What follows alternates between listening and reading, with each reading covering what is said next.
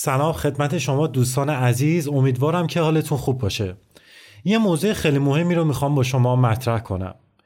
تصمیم گرفتیم قالب پادکست رو عوض کنیم و با یک موضوع جدید و جذاب کار رو ادامه بدیم. قراره که از این پس در هر قسمت از این پادکست که به اپیک تغییر نام داده خلاصه یکی از بهترین و جذابترین مستندهای معتبری که دیدم رو برای شما تعریف کنم. این مستندها می‌تونن از هر ژانری باشن علمی، تاریخی، جنایی و هر موضوع شنیدنی دیگه ای. پس از این به بعد زیگورات به اپیک تغییر نام میده و با فرمت جدید در خدمت شما هستیم.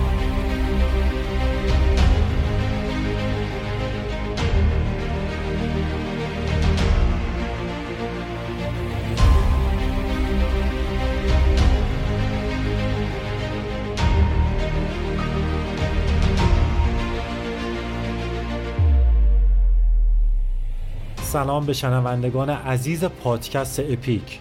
من آریان نجادت هستم و قرار در هر قسمت از پادکست اپیک خلاصه یکی از مستندهای جالب و جذابی که دیدم رو برای شما تعریف کنم.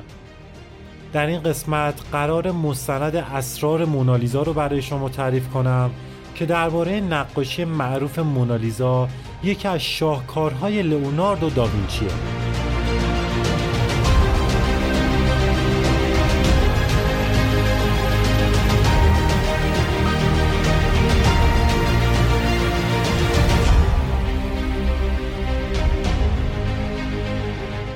پادکست اپیک اپیزود اول اسرار مونالیزا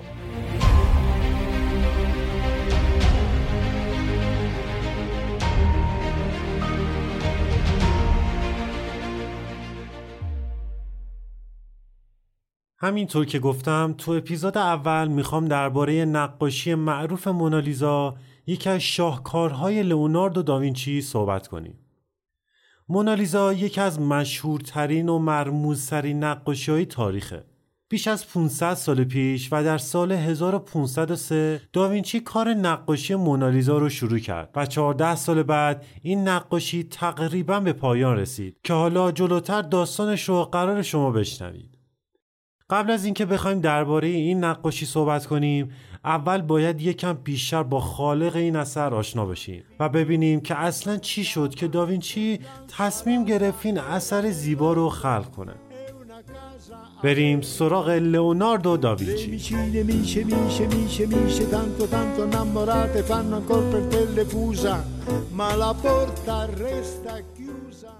لئوناردو داوینچی اسمی که به طور قطع همه ما اون رو شنیدیم ولی شاید خیلی درباره چیزی ندونیم. داوینچی تو شهر وینچی ایتالیا به دنیا اومد. لئوناردو حاصل یه رابطه نامشروع بود.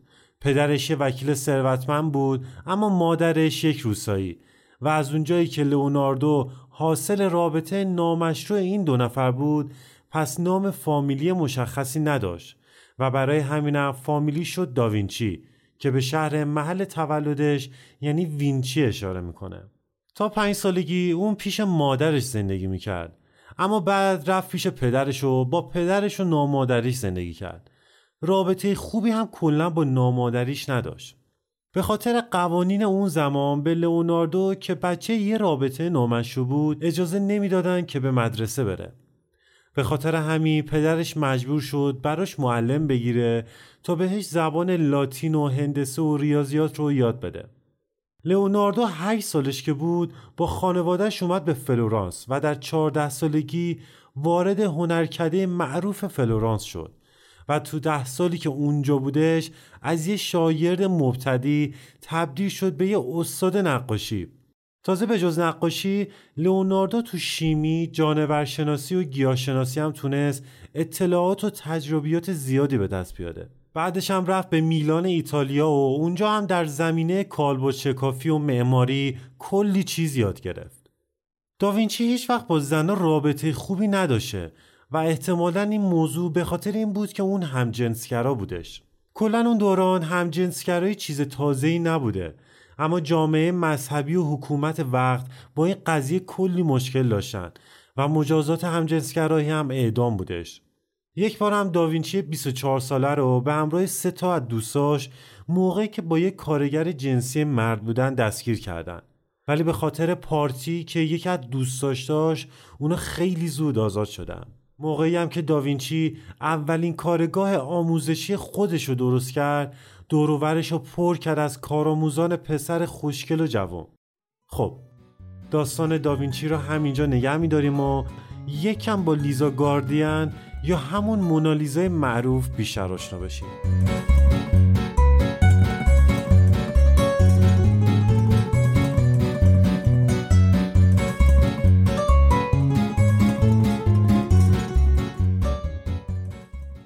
لیزا گاردین که ما به اسم مونالیزا میشناسیمش سال 1479 تو خانواده ای که جز قشر متوسط جامعه بودن به دنیا اومد.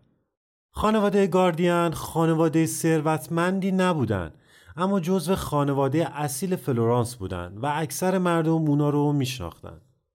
تو سن 15 سالگی با یه تاجر سی ساله به نام فرانچیسکو ازدواج کرد و حاصل ازدواجشون پنج فرزند شد. وضع مالی فرانچیسکو هم معمولی بود اما خانوادهش جزو خانواده ثروتمند محسوب می شدن و لیزا از طریق همین موقعیت خانواده همسرش تونست موقعیت اجتماعی خیلی خوبی تو جامعه پیدا کنه. بعد از ازدواجشون هم یه چند سالی خونه پدر لیزا بودن و با هم زندگی می‌کردن. خونه پدر لیزا نزدیک خونه پدر داوینچی بود. پژوهشگران معتقدند که از اونجایی که خونه خانواده گاردین و داوینچی نزدیک هم بودن به احتمال زیاد این دو خانواده همدیگر رو میشناختن و به احتمال زیادتر پدر داوینچی وکیل فرانچیسکو هم بوده. گفتم که پدر داوینچی وکیل بود و فرانچیسکو هم تاجر بودش. به خاطر همین احتمال میدن که پدر داوینچی وکیل فرانچیسکو بوده.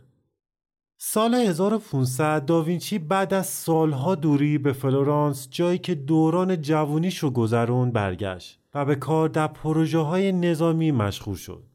اونقدر درگیر کار بود که وقت نمی‌کرد واسه اشرف زادایی ثروتمند بخواد نقاشی بکشه اگرم سفارشی رو قبول می‌کرد یا کار نقاشی رو نصف نیمه میذاش یا چند سالی طول می‌کشید که سفارش های نقاشی رو تموم کنه اما موقعی که داوینچی به فلورانس برگشت از طریق پدرش با خانواده گاردین آشنا شد. مدتها بعد هم فرانچیسکو از داوینچی درخواست کرد تا پرتره لیزا رو بکشه تا به همسرش هدیه بده. شاید همین آشنایی که بین دو خانواده بود داوینچی قبول کرد که پرتره مونالیزا رو بکشه. قبلتر گفتم که به خاطر مشغله کاری که داوینچی داشت معمولا سفارش رو قبول نمی کرد و اگرم قبول می کرد کار رو نصف نیمه میذاشت. یا خیلی طول می‌کشید که تحویل بده. اما همین آشنایی باعث شد که این سفارش رو داوینچی قبول بکنه. هرچند که این نقاشی هیچ وقت به دست فرانچیسکو نرسیدش تا اون رو به لیزا تقدیم کنه. خب حالا اینجا یه سوال پیش میاد. چطوری می‌تونیم مطمئن باشیم که پورتهی که لئوناردو داوینچی از لیزا کشیده همون پورتهیه که تو فرانسه در موزه لوور قرار داره. دستنویشه ای از یکی از نقاشان و نویسنده همدوره داوینچی به دست اومده که این هنرمند به خاطر نوشتن زندگی نامه هنرمندان دوره رونسانس شهرت داره. طبق این دستنوشته داوینچی نقاشی مونالیزا رو سال 1503 در فلورانس شروع به کشیدن کرده. این هنرمند به ابروهای مونالیزا هم اشاره می‌کنه. اما نکته جالب اینه که تابلویی که در موزه لوور قرار داره اگه دقت کنین می‌بینین که توی این نقاشی برای این پورتره ابرویی کشیده نشده. این یه تیکه رو به خاطر داشته باشین چون جلوتر دربارش می‌خوام صحبت کنم. یه دستنوشته دیگه ای از یه هنرمند دیگه ای هم هست که میگه نقاشی که در موزه لوف هست توسط لئوناردو داینچی کشیده شده اما فرانچیسکو اون رو سفارش نداده. این پتر به سفارش یه نجیب زاده ایتالیایی به داوینچی سفارش داده شده. خب شاید تا الان این به ذهنتون بیاد که شاید دو نسخه از مونالیزا وجود داشته باشه. این باور اونقدر هم که فکر می‌کنید به دور از ذهن نیست. تو سنگاپور تو زیرزمین فوق امنیتی یه شرکت بزرگانی یه نسخه دیگه از مونالیزا هست که عدهای معتقدن این تابلو version اصلی مونالیزاست. منظور از version اصلی اینه که این کار کپی نیست یعنی از روی کاری کشیده نشده این version از مونالیزا برای اولین بار سال 1914 تیتر روزنامه ها شد یه فروشنده آثار هنری این نقاشی رو از آرشیو خصوصی یه خانواده ثروتمند می‌خره. خودش هم اولش نمی‌دونست که این نقاشی کار خود داوینچیه و فکر می‌کرد که کپی از مونالیزا باشه که توسط یه هنرمند دیگه کشیده شده. بعد مدتی هم که متوجه این موضوع شد تابلو رو در استدیو معروفی به نام آیزلورس گذاشت تا جاش ام باشه و بعد مدتی هم این اثر به مونالیزای آیزلورس معروف شد. یه نویسنده ای درباره مونالیزای آیزلورس کتابی نوشته و تو این کتاب اومده که دو نسخه که از مونالیزا وجود داره هر دو توسط خود داوینچی کشیده شده ولی نسخه که در سنگاپور قرار داره نسخه اصلی از مونالیزاست یکی از دلایلی هم که این کتاب میاره اینه که یه سندی وجود داره که مربوط میشه به دیدار دبیر کاردینال با داوینچی تو سال 1516 تو این سند متوجه میشیم که در صحبتهایی که کاردینال با لئوناردو داشته یه جا درباره یه تابلوی صحبت میشه و داوینچی هم میگه که بله بالاخره این کار به درخواست جولیانا به پایان رسید. قبلتر گفتم که یه دست ای هست که توش اومده مونالیزا رو یه نجیب زاده به داوینچی سفارش شده. جولیانا اسم همین نجیب زاده است. برخی از پژوهشگران معتقدن از اونجایی که جولیا یه نجیب زاده پولار بودش و داوینچی هم که تو اون بازه زمانی وضع مالیش خوب نبوده و به پول این تابلو نیاز داشته همین شد که سفارش این تابلو رو قبول کنه. حالا دلایل زیادی هم هست که ثابت می‌کنه این تابلو کار خود داوینچیه. اولین دلیل رنگ که تو این تابلو به کار رفته. با آزمایش هایی که روی تابلو مونالیزای آیزلورس انجام دادن مشخص شد که رنگ هایی که تو این تابلو استفاده شده با رنگ هایی که داوینچی تو کارهای دیگش استفاده می‌کرده سازگاری داره. دومین آزمایش هم با استفاده از هیستوگرام روی هر دو مونالیزا انجام دادن. با این آزمایش اومدن میزان روشنایی، سایه و نور هر دو تابلو رو نسبت به هم سنجیدن. این روشیه برای سنجیدن دقت چشم هنرمند. و نتیجه که به دست اومد این بود که احتمال این که داوینچی هر دو تابلو رو کشیده 99 درصده. خب تا اینجا درباره مونالیزای موزه لوو و مونالیزای آیزلورس گفتیم و با بررسایی که روی این دو تابلو انجام دادن ثابت شد که هر دو تابلو کار خود داوینچیه اما اگه فکر می‌کنید که داستان به این دوتا نقاشی ختم میشه باید بگم که اشتباه می‌کنید یه نسخه دیگه از مونالیزا در سن پیترزبورگ روسیه هستش که یک کلکسیونر ثروتمند روسی از یک خانواده بسیار قدیمی آمریکایی خریده. اندازه تابلو نسبت به دو تابلوی دیگه کوچیکتره ولی جزئیات تابلو شبیه مونالیزای موزه لووره. روی این تابلو هم آزمایشاتی انجام دادن که ببینند واقعا توسط خود داوینچی کشیده شده یا نه. اولین آزمایش روی بوم تابلو انجام شد که نشون میده این بوم 95 درصد احتمال داره بین سالهای 1490 و 1670 ساخته شده یعنی امکانش هست که لئوناردو این تابلو رو کشیده اما آزمایش دوم نشون میده قبل از اینکه نقاشی کشیده بشه یه لایه یا آثری از رنگ قرمز روی بوم کشیده شده و بعد نقاشی اصلی کشیده شد اما لئوناردو هیچ وقت زیر کاراش از آثر قرمز استفاده نمی‌کرده. آزمایش سومی هم که روی این تابلو انجام شده نشون میده که یه ماده شیمیایی تو رنگ ها وجود داره که از سال 1600 به بعد از این مواد شیمیایی تو ساخت رنگ ها استفاده می شده و در فرانسه خیلی رایج بوده. با این آزمایش ها مشخصه که این تابلو متعلق به داوینچی نیست و کپی از کار مونالیزاست که تو فرانسه اواسط قرن 17 کشیده شده. خب تا الان درباره سه تا از نسخه های مونالیزا صحبت کردیم و گفتیم که دو تا از اونها کار خود داوینچیه و نسخه سوم کپی از نسخه اصلیه. حالا از کجا میشه تشخیص داد که مونالیزای موزه لوو نسخه اصلیه یا مونالیزای آیزلورس؟ برای جواب سوالمون با شخصی به نام پاسکال کوته که یکی از متخصصان برجسته در زمینه آنالیز نقاشی آشنا میشیم.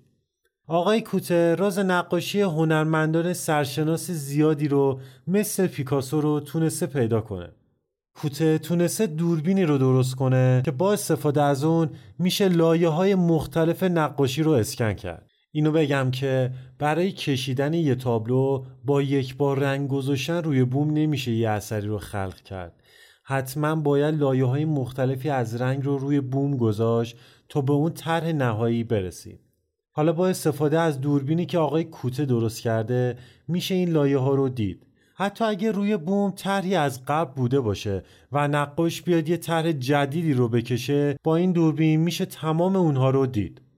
البته لازمه اینو بگم که مونالیزای موزه لوور روی بوم کشیده نشده بلکه روی یک پنل چوبی سنوبر کشیده شده ولی با این حال باز میشه با این دوربین لایه های مختلف رنگ رو دید این دوربین شامل 13 تونه موج مختلفه و هر کدوم از این تونه موجها به لایه های مختلفی از سطح نقاشی نفوذ می‌کنه و بازتاب طول موجها ذخیره میشه و نتیجه این بازتاب ها میشه هزاران تصویر به صورت سیاه و سفید از لایه های مختلف نقاشی. عکس هایی که از لایه های مختلف مونالیزای لوور به دست اومده خیلی جالبه. مشخص شده که مونالیزا روی یه نقاشی دیگه کشیده شده و احتمال میره که نقاشی زیری هم یه زن باشه. ولی سر و دست تصویر زیری کمی بزرگتره. با بررسی بیشتر عکس ها مشخص شده که زیر این طرح دومی یه طرح دیگه هم هست که باز همین طرح یه زن رو نشون میده. یه چیزی که تو این لایه از نقاشی خیلی قابل توجهه آرایش موهای زنه که با مروارید تزین شده. اون دوران بین راهبان رایج بود که موهاشون رو اینطوری درست کنن. به خاطر همین احتمال میره که داوینچی تصویر یک راهب رو نقاشی کرده بودش. ولی هیچ وقتی نقاشی به دست اون راهب هم نرسیده. اما اگه فکر می‌کنین این آخرین طرحیه که زیر پورته مونالیزا کشیده شده باید بگم که اشتباه می‌کنید چون زیر این لایه ها یه نقاشی دیگه هم هست. یا بهتره بگم که اولین نقاشی که توسط داوینچی روی این چوب سنوبر کشیده شده مشخصه. اولین نقاشی که روی این چوب سنوبر کشیده شده یه بانویی هستش که صورت این بانو اندازه صورت مونالیزایی که ما اون رو می‌بینیم. ولی با این تفاوت که صورتش 14 درجه به سمت راست چرخیده به خاطر همین لباش کمی کوچیکتر شده و چشماش هم سمت دیگه ای رو نگاه می‌کنه. داوینچی برای این پورتره ابرویی کشیده که زیبایی نقاشی رو چند برابر کرده. اگه یادتون باشه قبلتر گفته بودم که تو دست های هنرمندی به ابروهای مونالیزا اشاره شده و به احتمال خیلی زیاد این ابروها همون ابروهای هستش که دربارهشون صحبت کرده و به احتمال خیلی زیادتر این نقاشی که در لایه های زیری مونالیزای امروزی پنهان شده تصویر واقعی لیزا گاردین باشه که سالهای سال زیر لایه های از رنگ پنهان شده بود. کاری که کوته برای اولین بار تو این 500 ساله انجام داده باعث شد که برای اولین بار پورته که لئوناردو داوینچی از مونالیزا کشیده مشخص بشه و چهره اصلی مونالیزا نمایان بشه. پورته ای که فرانچیسکو از عشقی که به لیزا داشته به لئوناردو سفارش شده هرچند که هیچ وقتی نقاشی به دست فرانچیسکو نرسیده تا به همسرش لیزا تقدیم بکنه.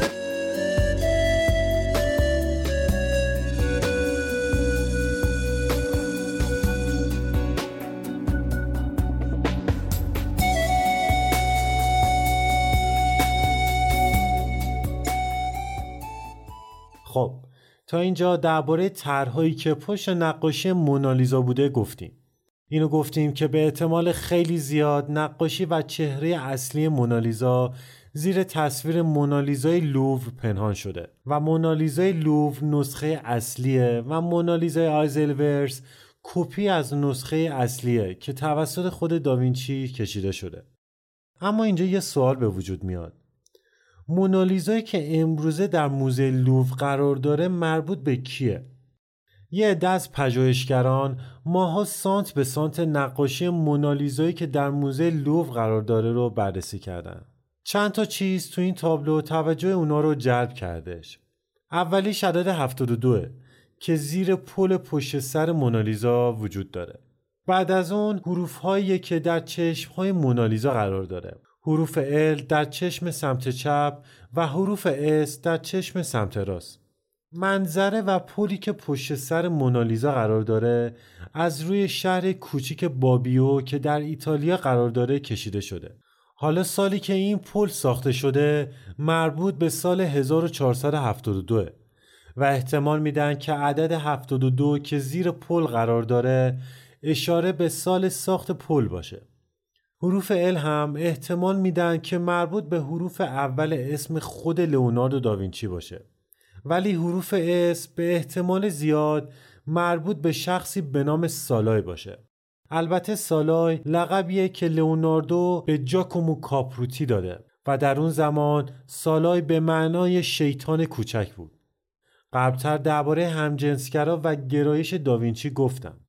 داوینچی در طول زندگیش سالای رو که پسر بچه فقیری بودش زیر بال و پر خودش گرفت و لقب سالای هم به خاطر شر و شیطون بودنش به این پسر بچه داد. لئوناردو از چهره سالای در بعضی از کاراش استفاده کرده و حتی یه پورته هم از خود سالای کشیده. نظریه پردازان معتقدن به خاطر گرایش جنسی که داوینچی داشته به مرور زمان عاشق سالای شده. به خاطر همین تو کاراش از چهره سالای استفاده می‌کرد و حرف اس هم در چشم راست مونالیزا هم اشاره به این پسر داره. اما اصل داستان اینجاست که پژوهشگران اومدن عکس پورته سالای رو روی عکس پورته مونالیزای لوف گذاشتن. و متوجه شدن که تمام خطوط صورت، چشمها، ابروها و لب و دهن توی راستا قرار دارن و احتمال میدن که لئوناردو صورت مونالیزا رو از صورت سالای کشیده. خب حالا چرا اسم این تابلو مونالیزا شد؟ گفته بودم که مجازات همجنسگرایی در دوره رونسانس اعدام بوده و از اونجایی که داوینچی سالای رو دوست داشته نمی‌تونست اسم این تابلو رو سالای بذاره. چون خیلی ها از این لقب اطلاع داشتم و ممکن بود از حسی که داوینچی نسبت به سالای داشت با خبر بشن. به خاطر همین اسم شیطان کوچک من رو با رمزنگاری روی این تابلو گذاشت و به مونالیزا تبدیل شد. یعنی اسم مونسالای رو به صورت رمزنگاری شده مونالیزا گذاشت. معنی خود مونالیزا هم در همون دوران به معنای بانوی من لیزا بوده. با این حال دستنوشتهایی که از داوینچی پیدا کردن اکثرشون به صورت رمزی و برعکس نوشته شدن. به خاطر همین پژوهشگران اعتقاد دارند که اسم رمزی مونالیزا همون لقبیه که لئوناردو به این پسر داده. خب حالا می‌خوام یکم درباره اتفاقاتی که در طول این سالها برای این تابلو افتاده بگم. اول اینو بگم که سال 1962 نقاشی مونالیزا به مبلغ 100 میلیون دلار بیمه شد که تو رکورد جهانی گینس هم به عنوان بالاترین مبلغ برای بیمه یک اثر هنری ثبت شد. حالا چرا اصلا این تابلو رو بیمه کردن؟ دلیلش اینه که بارها در طول تاریخ به تابلو مونالیزا حمله شده. یه بار سال 1956 یه آقایی میاد سنگی به سمت مونالیزا پرتاب می‌کنه که باعث شد شیشه محافظ جلوی تابلو بشکنه و آرنج چپ مونالیزا هم آسیب ببینه. چند سال قبلش هم یکی از طرفدارای مونالیزا که عاشق این تابلو بود تابلو رو با تیغ برید و می‌خواست با خودش ببره که البته ماموران امنیتی جلوشو می‌گیرن. یه بارم که تابلو رو به توکیو برای نمایش بردن یه خانومی به سمت مونالیزا رنگ قرمزی میپاشه که به خاطر محافظ شیشه‌ای تابلو آسیب نمی‌بینه. سال 2009 هم یه خانوم روسی چای تو دستش رو به سمت تابلو پرت کرد که باز هم تابلو آسیبی ندید. همین چند ماه پیشم یه آقایی که خودش رو به شکل یه خانم معلولی درآورده بود و روی ویلچر نشسته بود یهو یه کیکی رو به سمت تابلو پرت می‌کنه که به محفظه شیشه تابلو برخورد می‌کنه. دلیل کار این آقا این بود که می‌خواست مردم رو نسبت به تغییرات آب و هوایی آگاه کنه.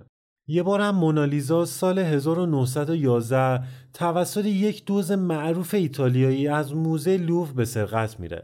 اما دو سال بعد موقعی که می‌خواست تابلو رو تو فلورانس بفروشه دستگیر میشه و تابلو هم به موزه برمیگردونن. با تمام این ماجراها و اتفاقاتی که تو این چند ساله برای این تابلو افتاده هنوزه که هنوزه مونالیزا یکی از معروف ترین آثار جهانه که سالانه میلیون ها نفر برای دیدن این آثار با شکوه لئوناردو داوینچی به فرانسه سفر می‌کنن. اثری که عشق فرانچیسکو بلیزا رو پشت این نقاشی پنهان کرده.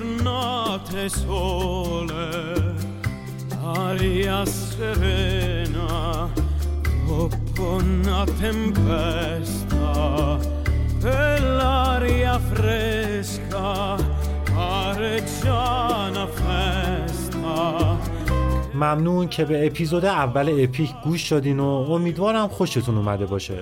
ممنون میشم که نظراتتون رو با من در میون بذارین تا باعث پیشرفت پادکست خودتون بشه. ما رو در شبکه های اجتماعی این اینستاگرام و تلگرام دنبال کنید و بزرگترین حمایت شما از ما معرفی کردن اپیزودها به دوستانتونه. ممنون که تا آخر اپیزود ما رو دنبال کردید